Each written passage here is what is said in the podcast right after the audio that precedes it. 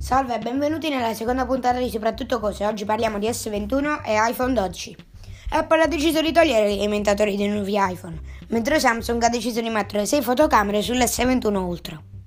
Potete comprarvi un alimentatore per l'iPhone o utilizzare MagSafe, il prodotto di casa Apple uscito a novembre.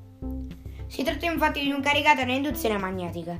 Infatti, negli iPhone 12 ci sono dei magneti che servono solamente a questo. MagSafe è il futuro della ricarica wireless. Ma non solo su questo ha migliorato Apple.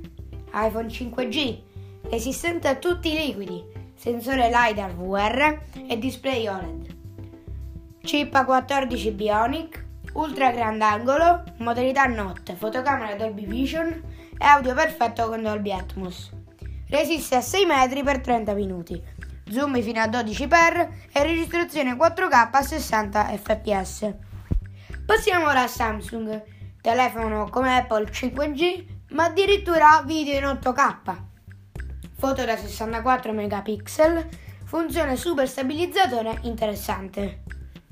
Video come Apple a 60 F- fps, 10 megapixel di fotocamera frontale, modalità notte, 30 per di zoom, selfie ottimizzato e ricarica wireless 2.0.